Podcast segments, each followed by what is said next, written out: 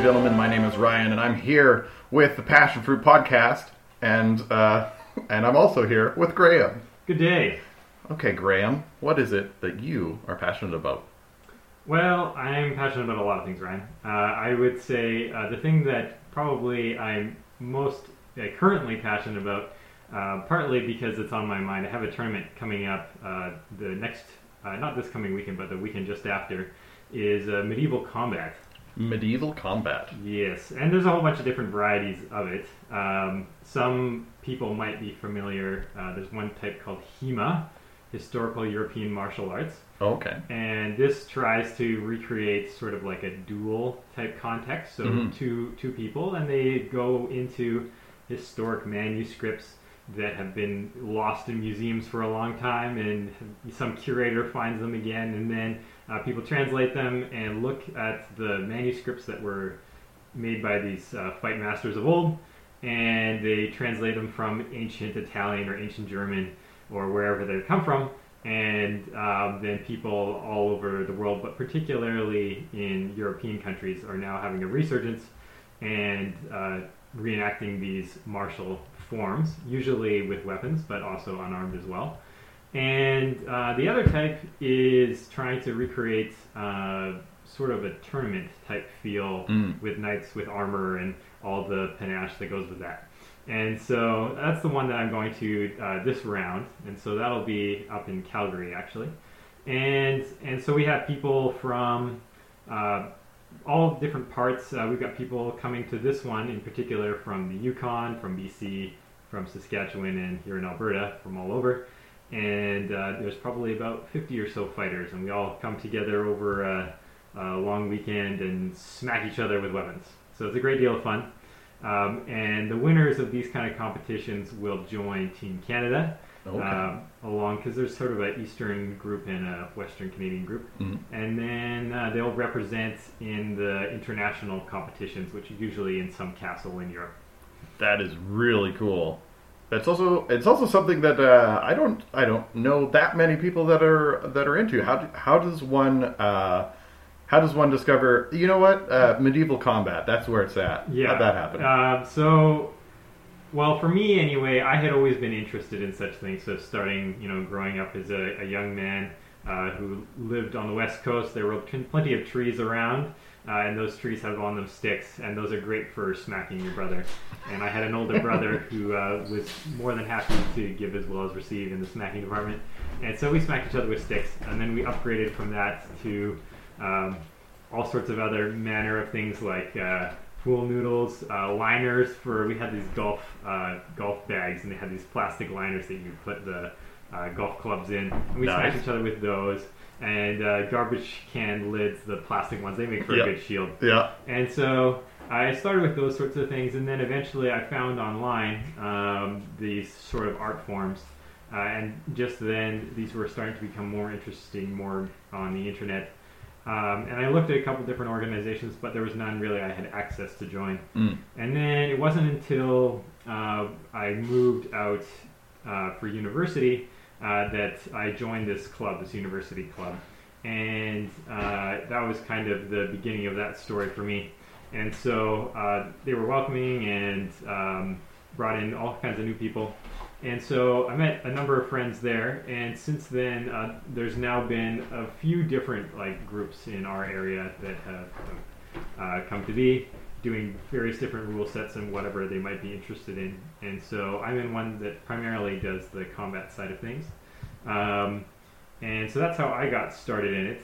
But I, I think for a lot of people, um, this is something that's part of the like public imagination. Mm, you see yeah. that like, um, and swords in particular.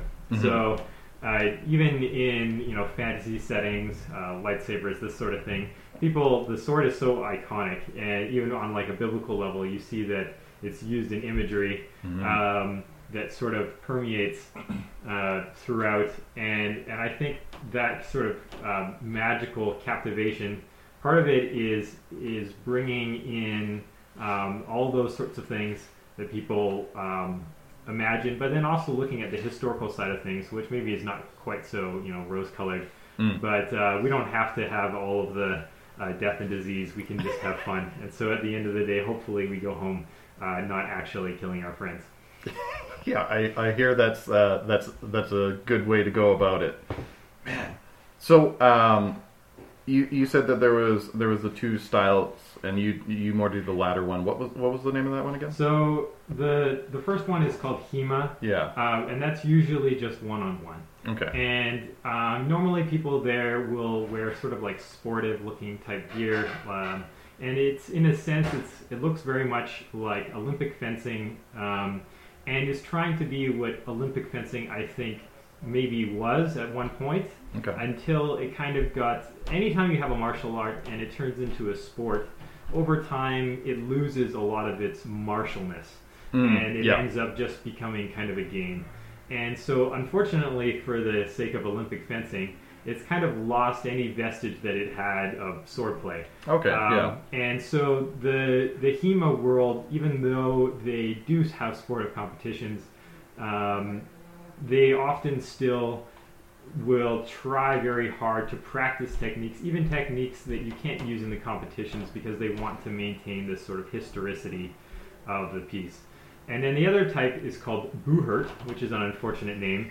Um, but uh, what it basically means is like medieval tournament. And so Okay. what we do is we look at the rule sets that they used in historic medieval tournaments, rule sets that they had to make sure that one, they could put on a good show without killing their fellow knights, Mhm. um, and that uh, royalty could engage in a lot of these. Um King Henry VIII was in particular famous for wanting to be uh, in these tournaments, and for many uh, people in royalty, it was an opportunity to show off your wealth, Mm. um, how brave you were, and so on, without actually getting too hurt. And so they would set up these armories, and oftentimes that were working just for the the royal family and their um, compatriots.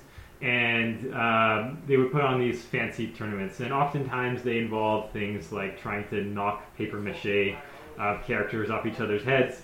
Um, or the ones that were a bit more combative, they would have blunted weapons and they would say no stabbing and so on, so Mm. they could make sure that they could just smack each other uh, to their heart's content, and it would normally be by points or by how we normally do it, which is when you have group battles, um, when you have three points of contact with the ground. And the premise here is that it's very difficult, um, even with sharp weapons, to kill someone who's fully armored. Mm, okay. Um, and so the only real way to to um, disable such a person would be to take them onto the ground and pile onto him with all of your peasant buddies, and somebody would pull out a Mm. shank and kind of go at it in the eye slits and any other gaps that they could find. yeah. But normally at that point, it's m- more in your interest to just take the man ransom and get a lot of money because if he's got a suit of armor, he's probably got people back home who love him dearly and are willing to pay handsomely. hmm And so, in those circumstances, they would try to opt in ransom. And it's trying to therefore recreate this idea that if the person is down on the ground, it's not that you can't get up, but somebody can jump on top of you, and then it's really difficult to get up if Yeah. someone's wearing a suit of armor. Yeah. No kidding. And so we say when you hit the ground, and we call that three points of contact. So you, you put Mm. out your hand or some such, uh, then you're out. And Okay. so we'll have in the melees, we'll call them, or the group battles, we'll Mm, have maybe a five on five or ten on ten, and sometimes as much as like fifty on fifty Holy in the uh, big tournaments. We don't have that many people uh, doing it here, but in the sort of international ones, you'll have these large swaths of humanity, Mhm. and then yeah, you're out when when you hit the ground. Sounds like there's a ton of like historical accuracy and stuff to this. It sounds like you, or is this more th- it's just something that you've kind of uh, gotten more interested in and, and looked into, or is this like something that's just kind of baked in? And so if you if you get into this world, you you learn about this. Well, I think there's sort of different strokes for different folks. Some people come at it for all different reasons. So some people they enjoy the camaraderie of going in with your band of brothers and sisters. Um, and some people enjoy uh, uh, getting to smack their friends without any legal recourse. Um, most people, I think, enjoy either the romantic side of the medieval uh, pageantry or they're actually history uh, aficionados who want to try to recreate it because in many senses Um, and you see this amongst sort of reenactor type communities. And I was first exposed to this. I worked at a heritage town called uh, Fort Steele, Okay. and it was exploring this Victorian period. But there was a sense that you didn't really know something until you lived it, and you could Hmm. only learn so much about history just by reading books. Uh, to the point where you had to actually pick up the tools that were used historically and wear the clothes and live the life Hmm. to get into the mindset of those people. And um, so, in some senses, the historicity is imposed. So, for instance, with the, the armored combat, um, if you want to fight in the international tournaments, your your kit has to match uh, existing historic originals, Okay. and it not only has to um, match in terms of their museum examples of what you're wearing, but they also have to match the same culture. So you can't have a German Mm. helmet and an Italian um, shield and so on. And so they have to match a certain culture, and they also have to match within a certain time period. And so when we think of the Middle Ages, we're thinking of uh, a span of hundreds of years, and people normally are lumping anywhere from maybe um, like 700, 900 AD, all the way up until maybe 1600. And so yeah, that's a huge amount of history. so we're, we're talking about hundreds of years, and so if you have a piece of kit and it's separated from 200 years, uh, anybody in living in that time would Mhm. say, "Why do you have something that's so old?" Yeah. Um, and so, to a modern audience, if you think about a car that's maybe maybe 50 years old, we're now thinking, "Well, that's a classic." Mm. And so they say that um, it really has to be within a generation or two Okay. to presume that you would have something that maybe your grandfather had. So everything has to be within a time frame, as well as a, a cultural, um, regional frame, and um, and the pieces need to kind of match each other in that respect. Okay. Well, speaking as someone who, you know, doesn't really know anything about this sort of stuff, how how much does thing do things change with that? Like, is there because I think chainmail, and I'm like chainmail. That was just a thing. Full plate armor. Maybe there's maybe there's different like fluted helmets and Yeah. stuff like that. But Mhm. uh, how different is it? Is it from the fir- from the 900 to the 1600? Right, and this is kind of a, a bit of a uh, we when we think about these things, we impose a sort of modern mindset, even in our terminology. So, say for instance, uh, uh, one that you mentioned is chainmail, which people Yeah. often say when they're thinking about what we would call mail.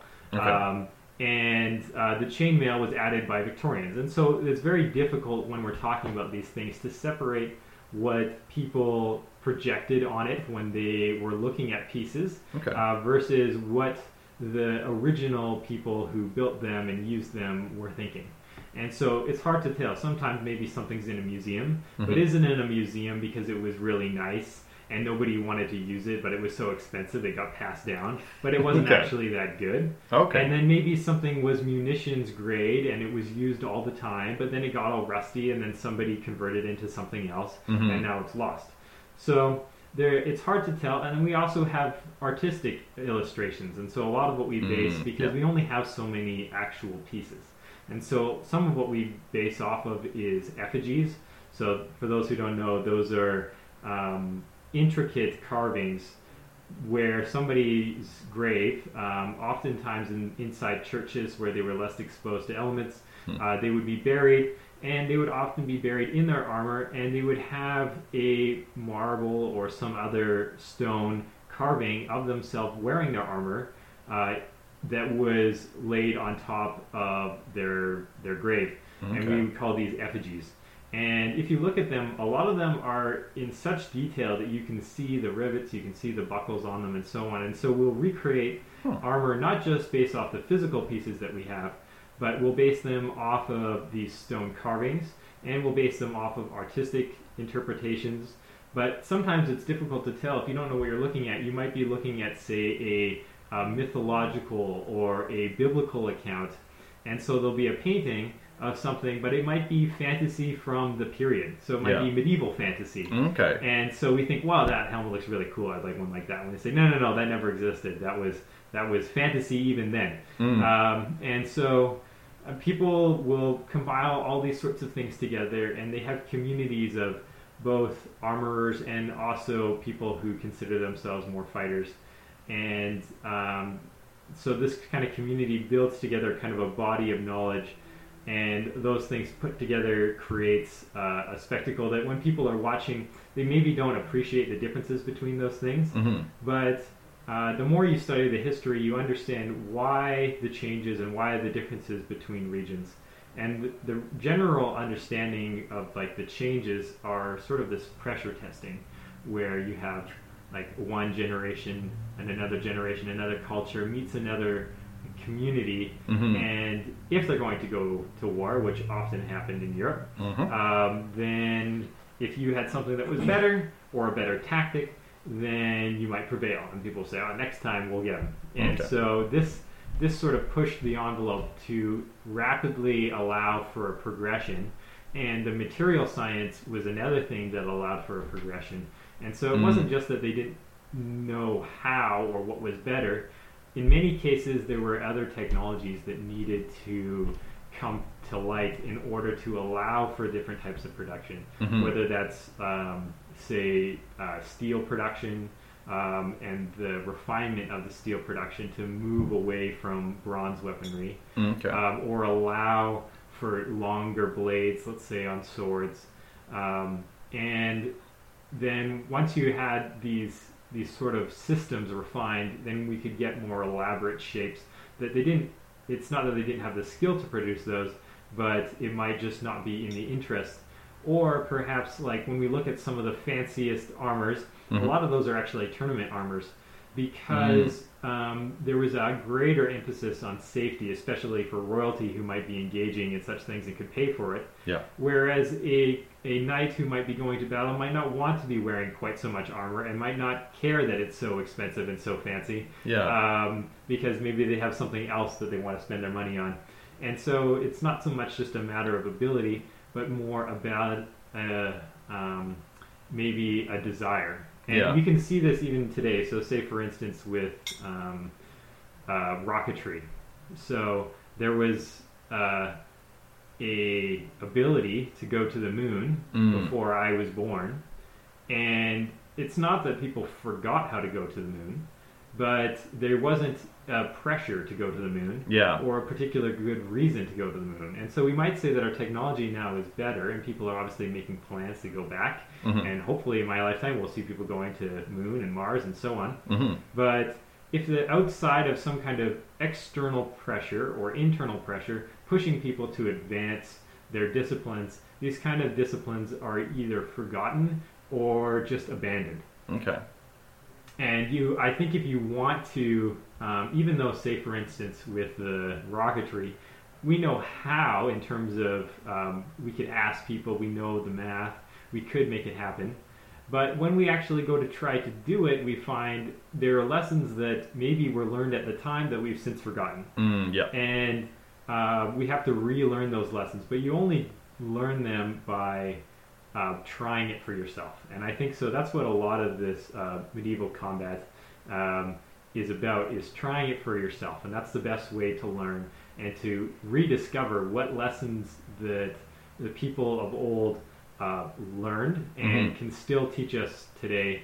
Um, and in many respects, I think people are the same. Physically, our bodies are virtually the same. Yeah. And so, even though technology might separate us in some respects, and it's hard to adopt the same mindset, um, what's amazing to me is that the techniques still work, Mm. the armor still works, and so the closer that we get to the originals, we find, oh, this is the reason why they made them like this. And you might think, hey, I could maybe improve on that, and maybe you can, but only once you've really understood Mhm. uh, the way that they were done before. And more often than not, when you discover the way it was done before, you find the reason why it was done that way before. And it's only through trial and error that you actually get to understand that. That is that is really cool. So, um, we, we might come back to history a little bit later, Yeah. but uh, I'm really curious about. Um, you said that you're en- that you're entering a tournament uh, coming up right quick. What's uh, what do you uh, are you are you going to be doing melee or some dueling or something like that? And what do you use? What's what's Yeah. your style? Um, so, being somebody who's rather tall and lanky and skinny, perhaps, um, I, I have a, a fighting style that's adapted to running away from strong brutish men. And so, um, Hey, it most, works. Of, uh, most of my techniques are, are about uh, distance management. And so, I typically favor weapons that I can manage the distance better with. Okay. And so my favorite category is pole arm uh, because then I have a long uh, stick with a big Mhm. metal thing on the end, and I can keep uh, big scary people away from me. And if they get too close, I've got a big lever that I can push them to one side and escape out the back. hmm Um, there's a number of different categories I'll be fighting in. Uh, there's some that we just are. We're always uh, refining the rule sets to make sure that they're safe and to allow for different types of weapons. So this is the first year that we've added saber, which I'm looking forward to. So we're going. The ones I'm going to be in are saber, uh, sword and shield, which is um, a wooden shield on the one hand and a single sword on the other hand. Okay. Uh, sword and buckler. Buckler is a small circular round, uh, well, circular round, uh, a small metal round shield that's normally center grip. Okay. And so a sword and buckler, and um, and pole arm. And then we also have another category called pro fight, and in this one, uh, it's a different kind of rule set. And so uh, we'll use similar weapons to the other ones I mentioned. hmm Um, but uh, with this, the the rules are a bit more like you might see in boxing, where you're you're scored based off a more criteria than just hits. So it's like hits, ring control, aggression, uh, this sort of thing. And we also allow takedowns in that one. And so, um, and you can use other techniques like grappling and throws and what have you. And Ooh. so, Throws and armor. That sounds yes, exciting. Yes, it's very exciting. Um, uh, and so, uh, and that that kind of evolved out of another sort of pressure where people were looking to make it more cinematic, Yeah. more spectacular. And uh, you'll see people will do this this pro fight. The way it actually originated was in various different places. They would be having MMA tournaments, and kind of as like a crowd warming up event, they would bring in two fighters in armor, and they would have one of these pro fight duels uh, Huh. before the main act of the MMA fighters. And so this kind of idea of saying, well, can we mix the MMA um, fighting style, but also do it with uh, medieval weapons and so on? And so that's another category that we've introduced. I don't typically, or well, I haven't yet. I probably won't do the melees. Uh, the melees are when you have a large group fight, Mhm. um, and the reason for that is because the rule sets in those aren't anymore based around points, or and you're you're not just with a single combatant. Yeah. And for me and my wife is uh, uh, she's a nurse and she's protective of, her husband, and I want to go to. I want to go to work the next day. And so I don't do those because uh, just for me and my personal level of comfort, um, I don't feel uh, confident because uh, there's really no way to see where everyone is. hmm And so you can kind of get blindsided. And the biggest dangers in the sports are really falling body weight that's uncontrolled. Mm. And um, that's probably the main one. Uh, perhaps uh, some cumulative head trauma, but our helmets are very padded Mm. and very thick. Yep. So that's not as big of a danger, uh, particularly in a one on one setting, because you can see the blows coming and you can block and so on. Yeah. Um, it's more that if you're getting hit from, say, behind and you can't see it coming, it's kind of uncontested, you're not prepared for it. Um, and I mentioned falling body weight because when you're in a full suit of armor, it's very difficult to injure the person um, just with hits from weapons or punches or kicks. Mm. Um, the greater threat is that somebody else who's wearing a big suit of armor falls on you. Yeah. And so you end up with sort of a dog pile, and maybe your leg's going the wrong way, and it kind of gets Yeah. uh, your knee twisted or some such. So I stay normally away from the melees just because it seems a bit too unpredictable for my taste, and I feel I have enough. I have enough uh, categories that I'm already in. Yeah. That's fair Uh, the other categories you see are uh, longsword um, and and a few others. Uh, we do great sword, which is kind of like a big longsword Okay. and um, and we are introducing a, a few uh, other as well. Um, and then in the HEMA world, um, there they allow thrusts because the weapons are usually Mm. a bit lighter Uh, the steel is very springy to allow for thrust to be done safely with a little sort of rubber cap on the end. Okay. And they'll typically wear fencing masks with a bit of covering on the back of the head. And um, they'll do other categories that involve more thrusting. Okay. And so things like rapier and um, what have you. Um, and that allows for a lot more of the sort of historic techniques. And so when you when you kind of put the two together, you get more of a uh, a gamut of the two. Um, the HEMA side teaches you about how to fight historically um, because it includes basically all the techniques that could have been done. Okay. And then I think the the armored combat shows you well how does the tournament flavor and all the historicity of the clothing, the attire, um, how does that look and how does that play out, and um, and it has the sort of aggression and the team spirit Mhm. and the tactical movement between multiple people. And so between the two of those, I think you end up with kind of a well-rounded both um, understanding of the history and also how the martial arts were, were fought historically. That is very cool. Uh, I I do have a question on that. Do they have like jousting and, and, and things Yes. with cavalry Uh, or so with horses? yeah, I guess. Uh, yeah. So uh, at the tournament that I'm going to be, there's also a jousting um, Hmm. group, and the jousting group is uh, not for either the faint of heart or the empty of wallet. Mm. Um, Fair. so uh, jousting has a high barrier to entry, both in terms of uh, you need to spend a fair amount of time as ground crew uh, before you're allowed to actually do some jousting. Okay. Um, next, you have to uh, have a lot of horse riding ability. Mm. Um, and so many people around this part of the world, they, they have familiarity with Yeah. um, horse riding, but uh, that's a skill that people need to acquire if they don't already. And along with that, all the horse care and maintenance and transportation costs and Mhm. so on. Um, that's a whole nether gamut. And then you also need a suit of armor that's actually designed for jousting. The Yeah. suits of armor that are designed for jousting and that are designed for foot combat are actually um, not uh, totally interchangeable.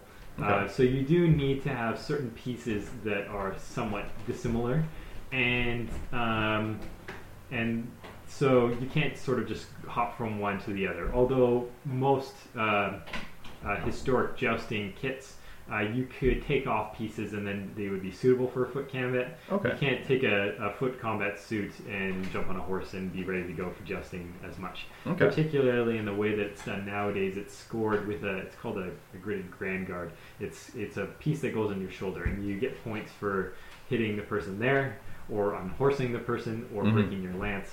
Um, and the way that it's done nowadays, normally uh, to protect the the rider somewhat, um, and to get more broken lance hits, Mhm. um, is they'll have a solid lance, and then on the end there'll be a sort of uh, softwood um, little extension. And this softwood extension will normally have cuts in it to facilitate it a little bit easier to break. Mhm. Um, obviously, historically, they would have a solid lance, and then at the end, it would have a metal spike on the end.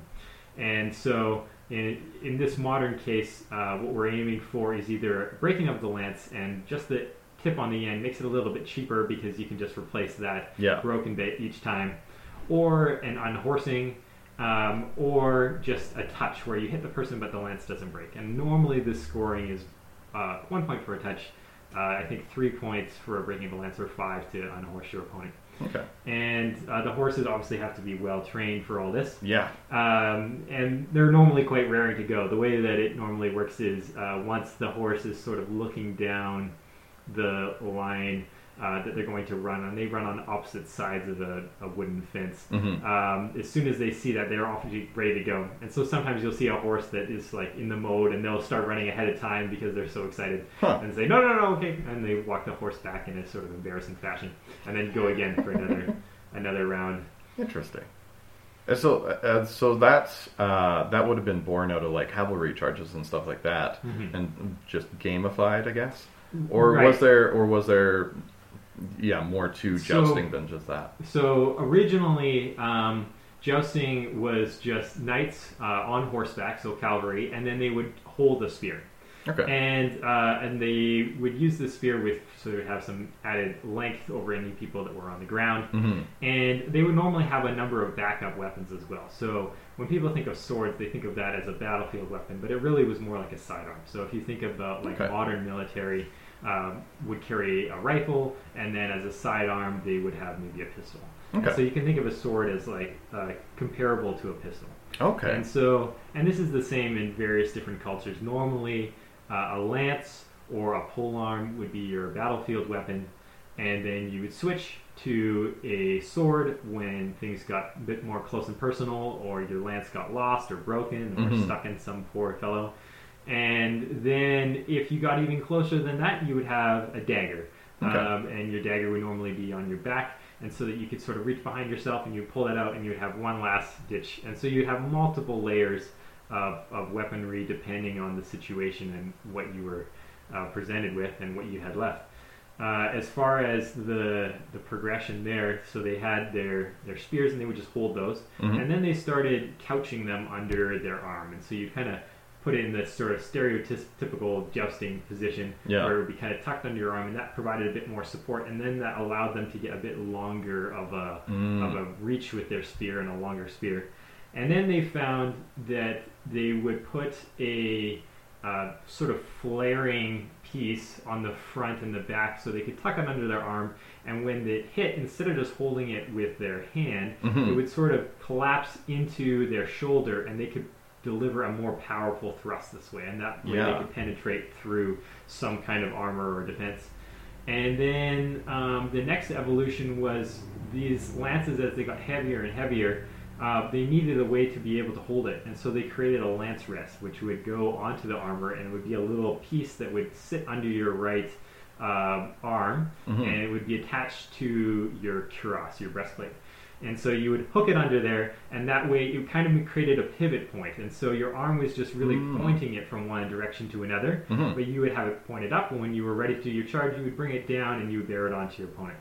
And of course, they would do it on either the left side or the right side. But when they do jousting, they always do it uh, where they cross the um, uh, lances, um, and that way, when they're hitting, they're always hitting in the same spot, and so it's a lot more predictable. And you see Okay. that as it got turned into a sport, um, all of the armor started becoming very asymmetrical. And so there would be Okay, yeah. um, the right side where you had your, your lance, and that would be much less armored, and the left side where you're going to take the hit, was always much more heavily armored. And so Mhm. you'd have your reins in that hand, and its job was to just get smashed. And so, in a battlefield sense, you wouldn't see that quite so much Yeah. because the attack might come from anywhere. But once it started becoming uh, particular to jousting, people were much more securely stuck into their suits, and they would have additional plates on top of their armor going on the left side and going into their neck and sort of down their left arm. Mhm. And you'd have these suits that were kind of lopsided looking to accommodate for that. Very cool. Man. Man, I, I, I've, I've never seen a tournament, but uh, I really want to now. Well, you're more than welcome if you if you're coming. Anybody who's listening to this, which I don't know if you'll hear it in time, but uh, yeah, it'll be at the Wild West Exhibition Grounds, and that'll be in Calgary uh, the weekend of the twentieth, twenty first, twenty second. Of August? Uh, yes, August. Okay. Um, is it? Are there uh, tournaments very often? So we normally aim for one big one each year in the summer, and we have other ones throughout the year. And people will uh, who want to qualify for the team will sort of amass points throughout these tournaments. And Mhm. the people who perform the best on average through a number of tournaments will then be sort of selected to form the contingent that'll go Okay. to the the team. So in the same sense as maybe if you are an Olympic team and you come from a small country, uh, Mhm. there isn't too much competition. Hmm. Um, whereas if you're in a, a large country, maybe the competition to get into the Olympics might be just as fierce. And so for a number of years, it was sort of anybody who could afford to go and had a suit of armor and wanted to uh, fly over to Europe basically got to be on Team Canada. But now, as the sport has grown, it's getting a little bit more competitive, and so uh, we just take whoever most wants to go, and uh, of those people who who has performed the best. When you say Olympics, do you mean like the Summer Olympics that are happening right now? Is there is there an, is there a whole medieval combat thing that I've just been no, missing? sorry, I was just using that as an example. Oh, okay. That, um, Okay. That in some countries you have to compete against your your uh, citizen colleagues Your- fiercely the highest to levels. get into one of the two places, let's say, that get to be in gymnastics. Oh, okay. Um, so in in our sports, I, I don't know if I would go so far as to say the Olympics, and it isn't in the Olympics uh, because there's already uh, Olympic fencing in the Olympics. yeah. But you can see there is room. Some people have thought about adding HEMA to the Olympics hmm um, because that one is a little bit um, more refined. It's a little bit easier to understand in a, and the rules are a little bit more uh, codified. Um, right now, the the armored combat sport, although the, it is in a sense over a thousand years old, um, the resurgence is fairly modern. And So the rule sets aren't particularly codified. Mm. Uh, and so anytime you also move into a sport, like we mentioned at the start of this podcast, hmm um, there is kind of a danger where some proponents of the art aren't very comfortable with it becoming so codified because they see, um, and the same thing has happened with other things that have gone into the Olympics. So, say for instance, um, with judo, Mm. um, a lot of people who were, I think they're called judokas, something like that. Okay. Um, a lot of people who practice sort of an uh, original judo feel that the sport uh, judo, because uh, they wanted to retain the particular flavor of judo, uh, they, it has lost some some things along the way. hmm And so, say for instance, you're not allowed to grab people's legs Oh, okay. um, when you're trying to throw them because they didn't really want it to look like wrestling. And wrestling also lost a little bit of what it was um, historically, maybe with the Greeks, um, once they decided, okay, we're not going to have any kind of, and people sort of codify all these sorts of things so that the sports are kind of separated.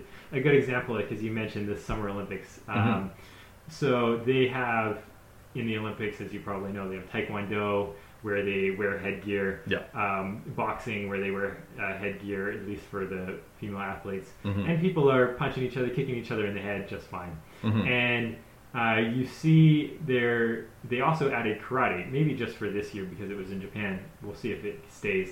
But they Okay. added karate for the first time this year. And uh, the winner um, uh, won despite being kicked in the head and knocked out.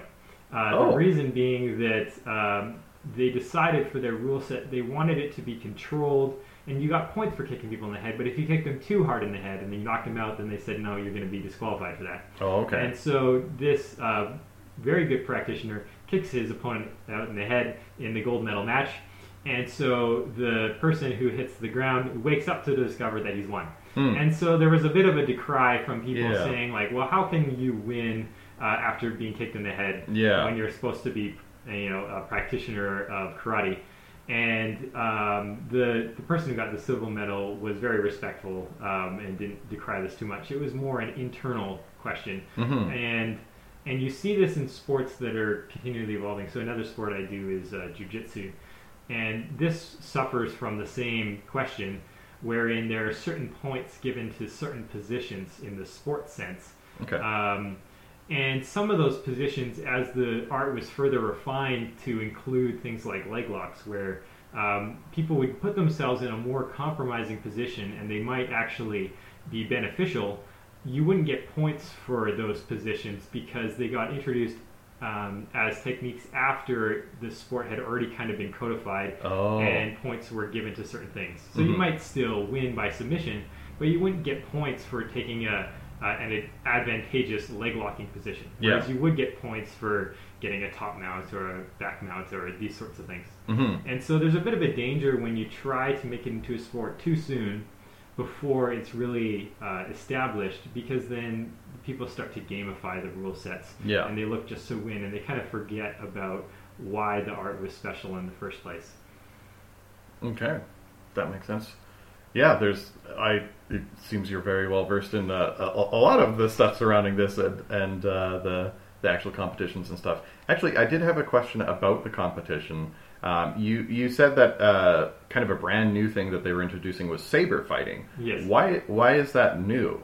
Well, I think it was new for in this sense because um, part of it is just what equipment do people practice with and people have, and they wanted to branch out, I think, into something that is more resembling like the HEMA style fighting.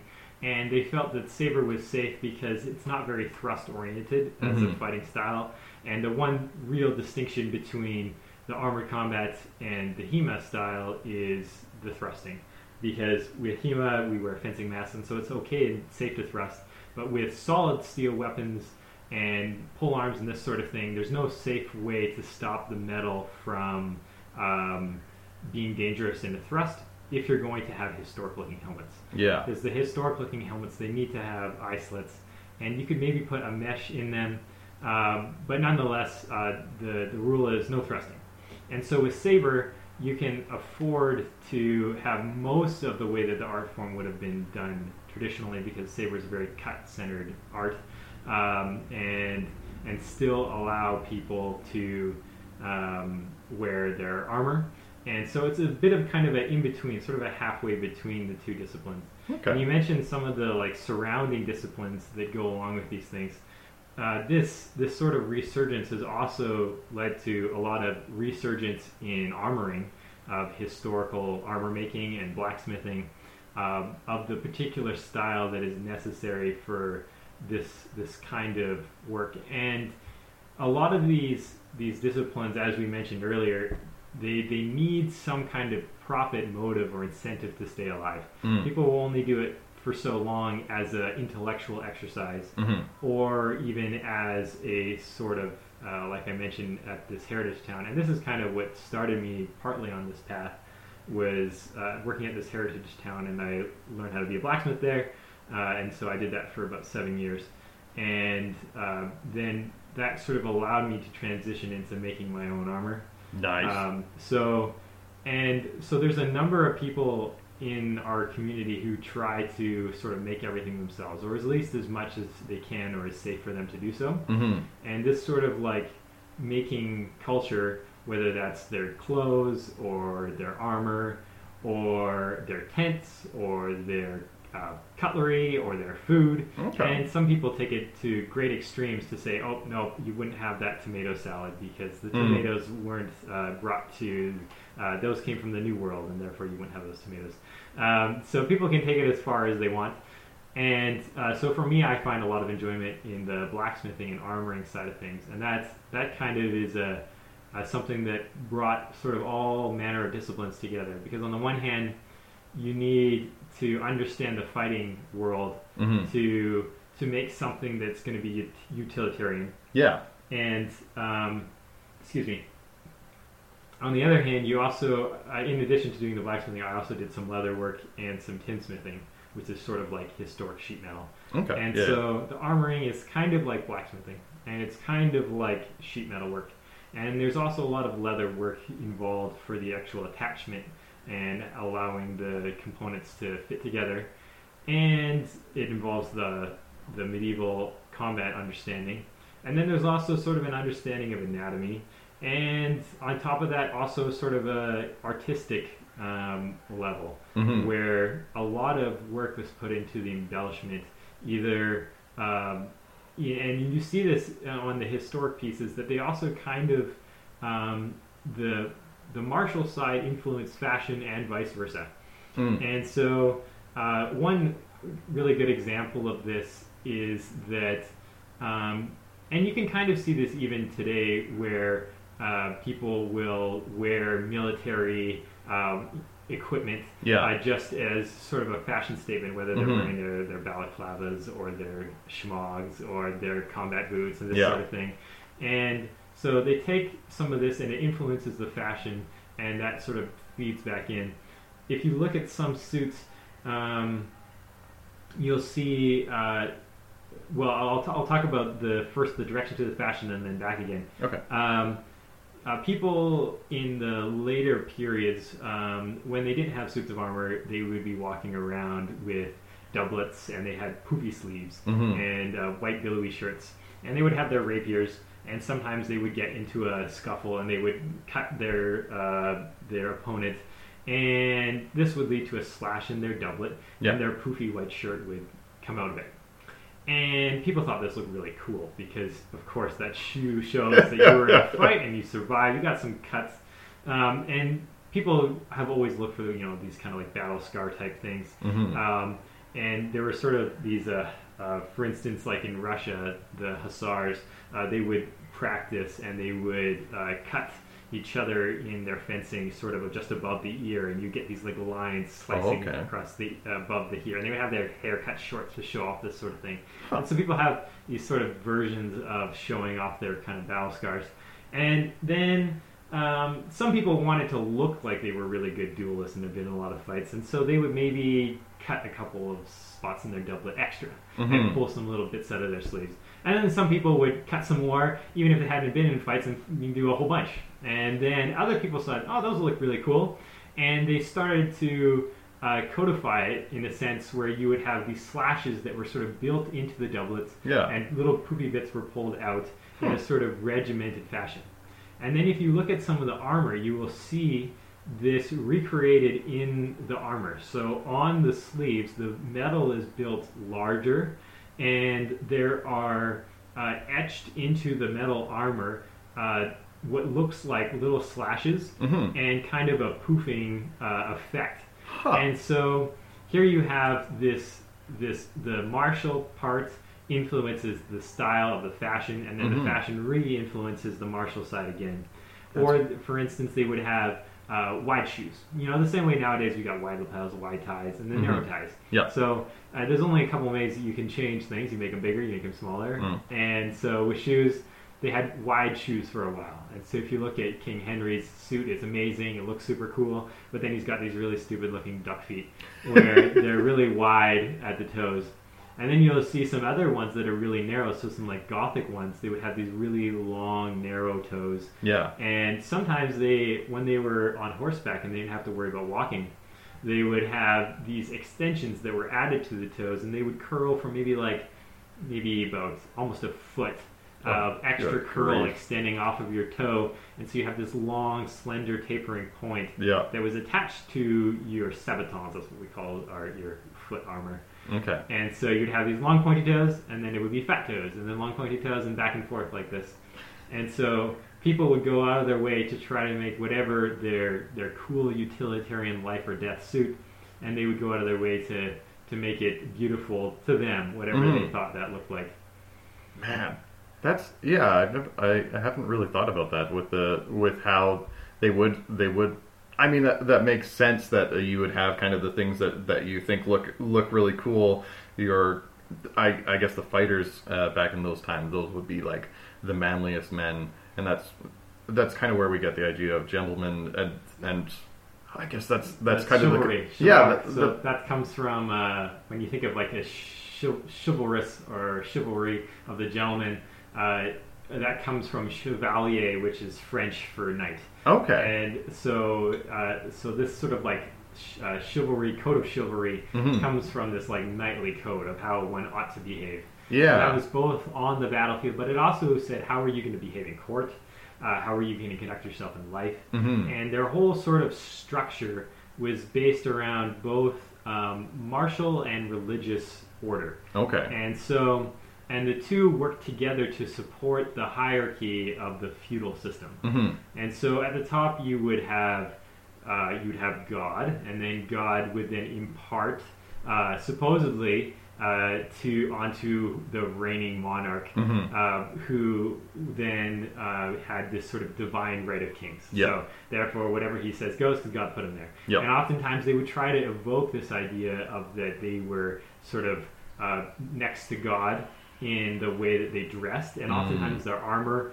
would reflect this by being very reflective, and they would be gilded. And so you would have this armor of this person who looked awesome, and so you have this sort of like other than human uh, skin layer, Yeah. like an exoskeleton, Somebody and and glowing. and now you're glowing. You're Yeah. literally covered in gold, and you're the sun is bouncing off of you, and it's hard to imagine that you're you're not some kind of almost otherworldly demigod type Mhm. character. And then this sort of went through into the the royals and the various nobles, and they were given then uh, land to the knights, and then the knights um, they were given dominion over uh, a s- smaller, let's say, village, and uh, people there would then work, and then they would pay taxes. And if they didn't have money to pay taxes, they would pay taxes in some kind of uh, tribute based off whatever work they did. Mhm. So maybe their work was that um, maybe all they did was they collected sticks from the forest, and they would give a percentage of their sticks, uh, and that money would go to uh, support the knight.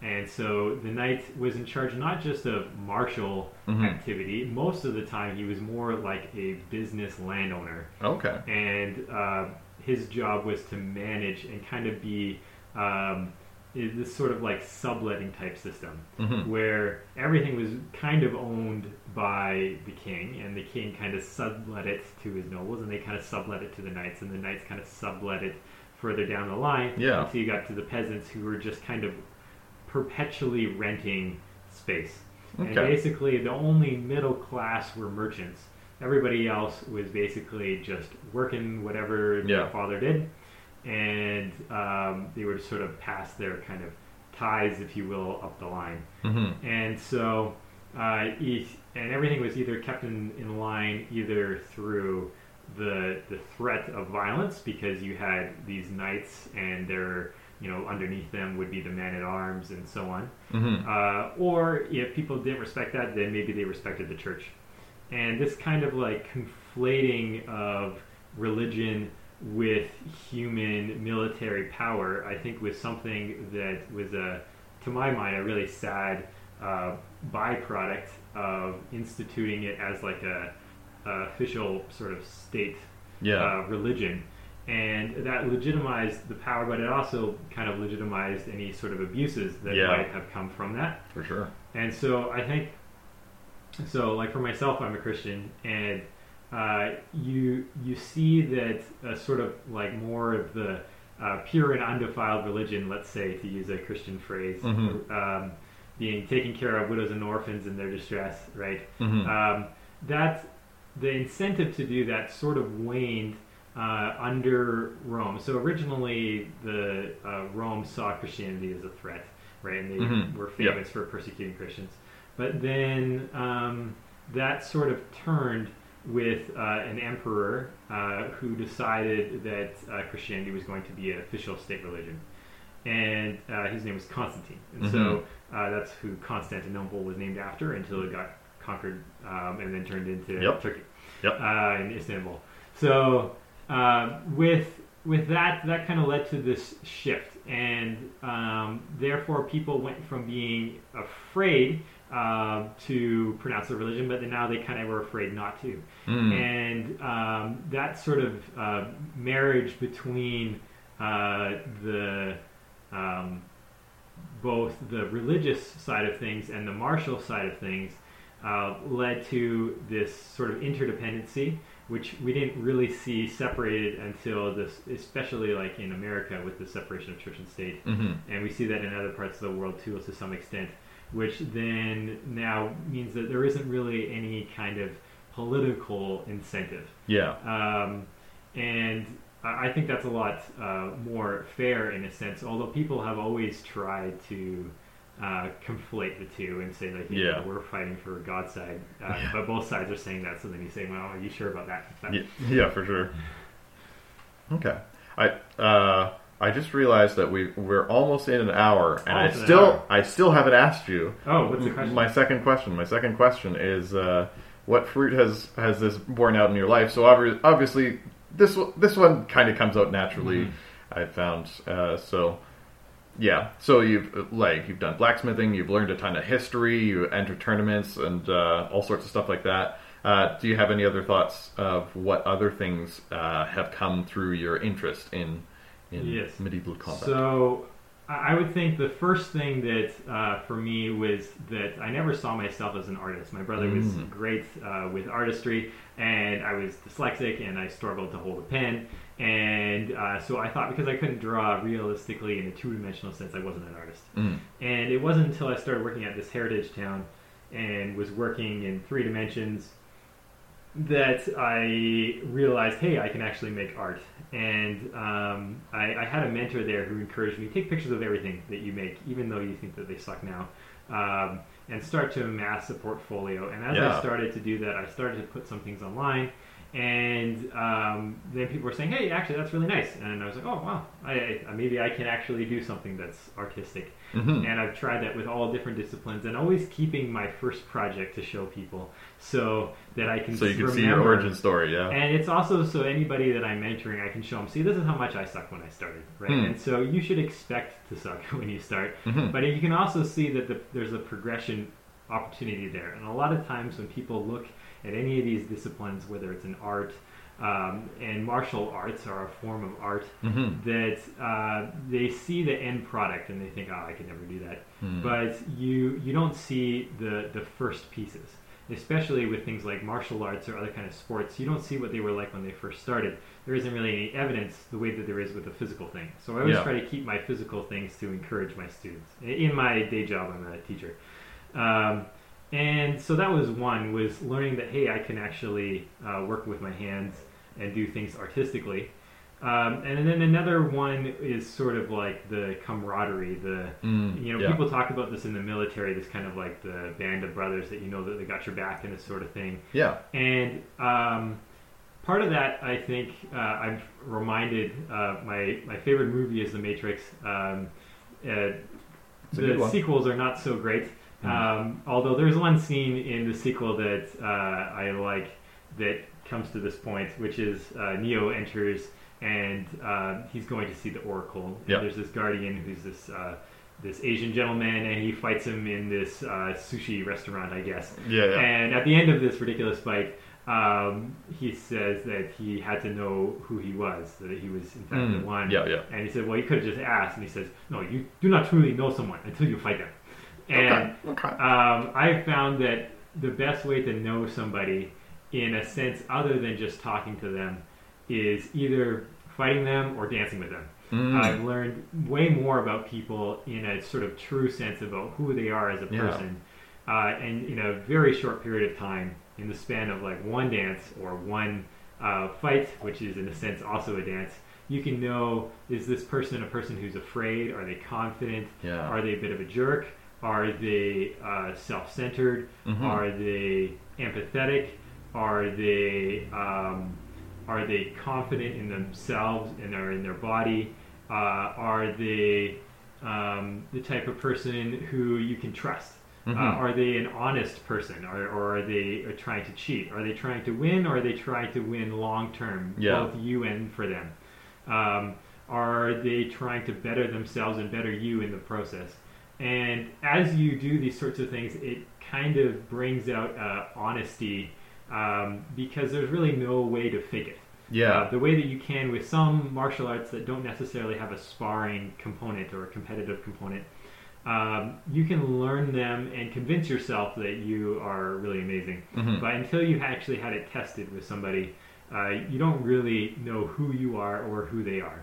And so there's an element of knowing yourself, and there's also an element of knowing these people as friends and uh, being able to support each other in life outside of your your discipline. And then I would say uh, a third one has been that I think for a lot of people they need a reason to, to exercise, to get up in the morning, to Yep. better themselves. Mhm. And if especially if you're going to do some kind of competition, it it gives you an incentive and a reason to train. Um, and the training is not just on a physical level, um, because on a and even on a physical level, it has to be a very well-rounded form of training. So Mhm. if you if you just say wanted to you know get jacked you could lift a lot of weights Yep. you know do a lot of steroids this sort of thing but you would be compromising your health overall and you would Mhm. be compromising your cardio and you'd be compromising your flexibility as you did that Mhm. and so you have to uh, develop your health in a way that's well-rounded that's enabling you to be flexible so that you can do these kicks and this sort of thing Yeah. uh, enabling you, and you're not pulling muscles, uh, to have the endurance and the cardio to go multiple rounds wearing all of this extra armor where it's Mhm. hard to breathe, um, as well as having some some strength so that you can lift all these heavy things and lift yourself in this sort of condition where you've got all this armor on top of you, Yeah. and people people pushing on you, and even just to have enough like rigidity and bone density and tendon density, so not getting injured. So there's lots of physical things that you need to improve, but Mhm. there's also sort of like the mental component Yeah. not just in terms of like your mental health, which is important because you if you're going in in a sort of fearful way, uh, going in in a way where you're distracted Mhm. um, and you don't have that sort of mental health, that's also going to cause you to suffer in some regard. Uh, or if you're distracted, or if you are maybe you, you're abusing some kind of substance, uh, all those things are going to be negatives to your performance. Yeah. But then there's also the mental side of learning the technique, which I think is really like fascinating. That it feels like a puzzle in a way some other um, arts or sports maybe aren't so much. Um, I, I, everyone is kind of a puzzle in its own way, Mhm. but I've always appreciated the ones that involve some kind of thing. I struggle with weightlifting for this kind of reason because it feels like I know at the high level there's tactics, but at my level it feels like I'm just lifting this. But what is the point? Yeah. Whereas I could rock climb, for instance, and I could go until I could not hold on to the wall anymore, Mhm. right? And f- not feel any like, oh, I'm making myself do this. Yeah. Because my brain is being stimulated the whole time because it's a puzzle. But Yeah. when you're doing martial arts, the puzzle is not just learning the techniques and trying to apply them, but also applying to something that's resisting you. As if the rock wall was adapting as you went to go reach for a hold, it moved away, right? Um, Yeah. And so you have to, in real time, be adapting to what the other person is giving you, as well as imposing your own strategy, as well as any techniques that you might have learned, but trying to do it in real time with a resisting opponent. And so Mhm. there's a puzzle there.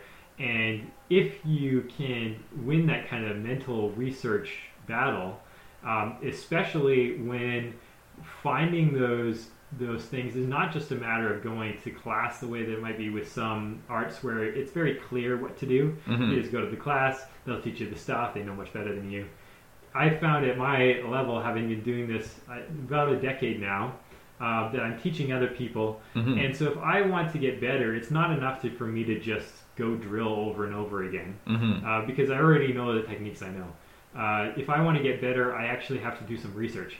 And the interesting thing is that the research is not just readily available, but you have Yeah. to go dig for it. And, and then there's sort of like an understanding of the history of reading the old school manuals. And for the people who are at the um, cutting edge of it, for instance, there was just a new uh, fight book just released, um, as in they just rediscovered another manuscript that had been lost for hundreds of years in some you know European mansion or museum So cool. rather. Um, and so we got, oh, there's a new tome Yeah. that we've discovered, and everybody's looking at the pictures and trying to, you know, uh, translate this old, you know, uh, language that almost nobody can read anymore. Mhm. And so we've got our new pause on a new one.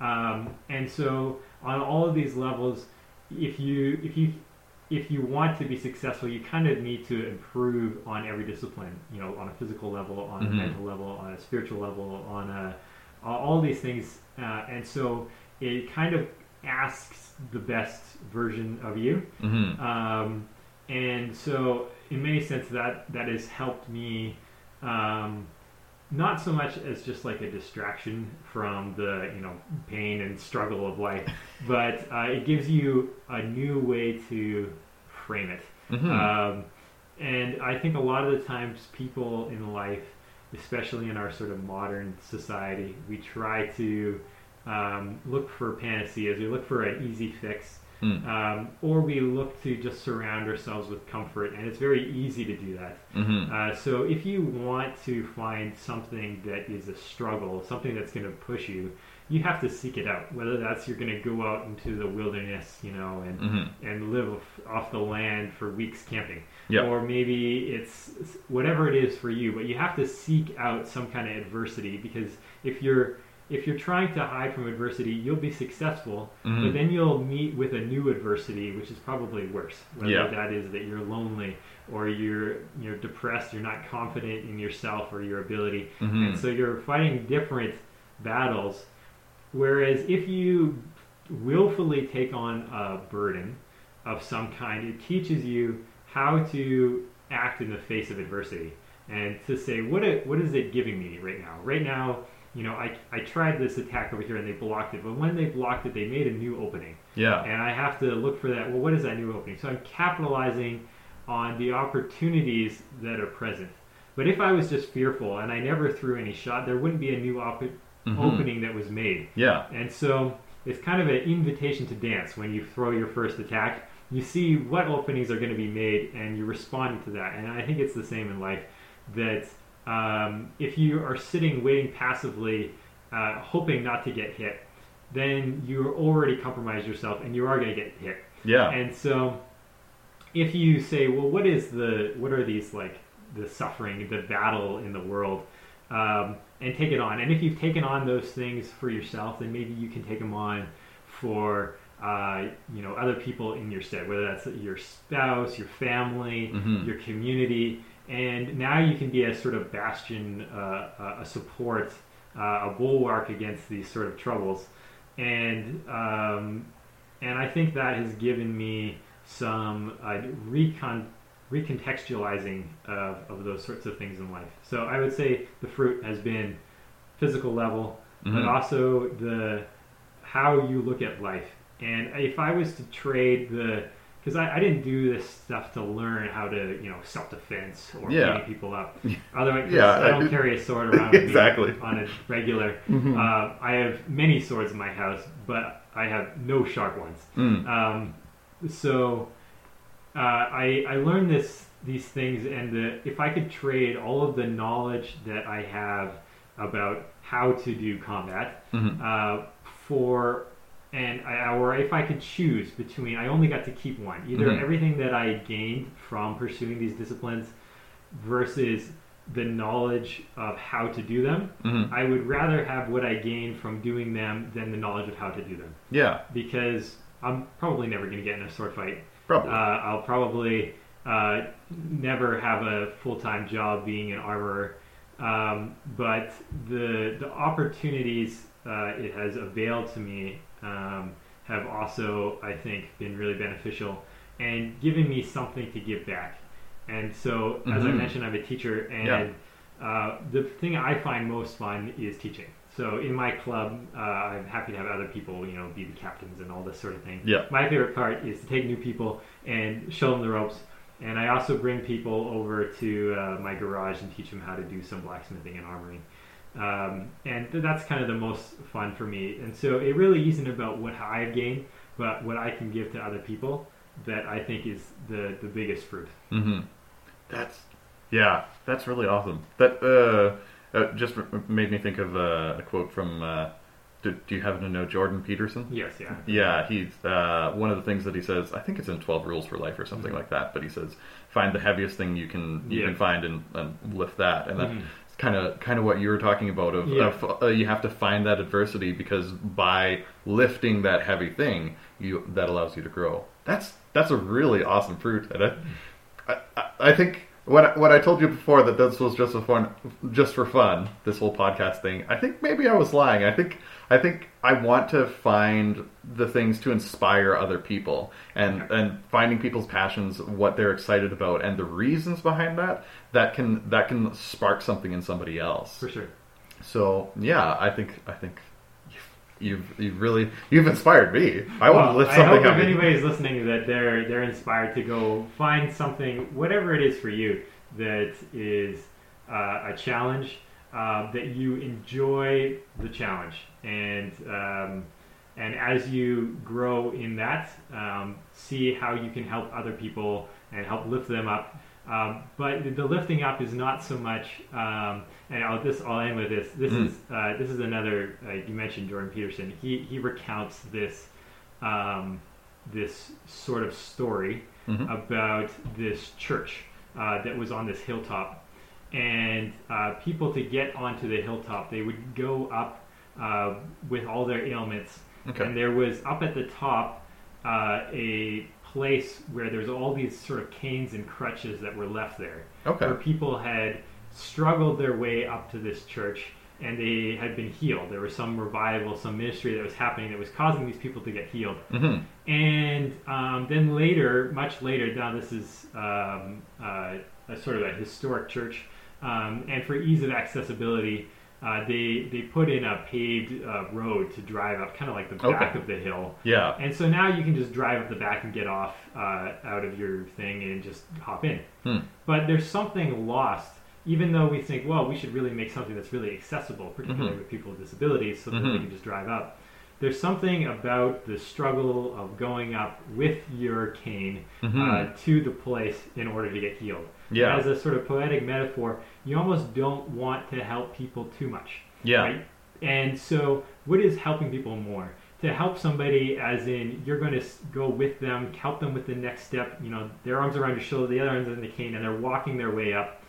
Is that more helpful, or is it more helpful to pave a road and just drive them up and drop them at the door? Hmm. And I think it's more helpful to walk with them as they head towards uh, whatever their salvation is, let's Mhm. say. Yeah. And so um, it's help people to lift the load that is heavy as they can load. And as they are carrying their, their weight, their burden, their Mhm. suit of armor, their muscles will get stronger. Yeah. And not just their physical ones. Hmm That I think that's a fantastic pl- uh, place to end. So, yeah, great. Thanks so much for having me. Yeah, uh, and thank you, listeners, for listening to the what the heck is this? The Passion Fruit podcast. And uh, yeah, tune in next time to hear an interview with somebody else and uh, hear some other passions and hopefully get inspired. Just with you folks. All of Wiedersehen.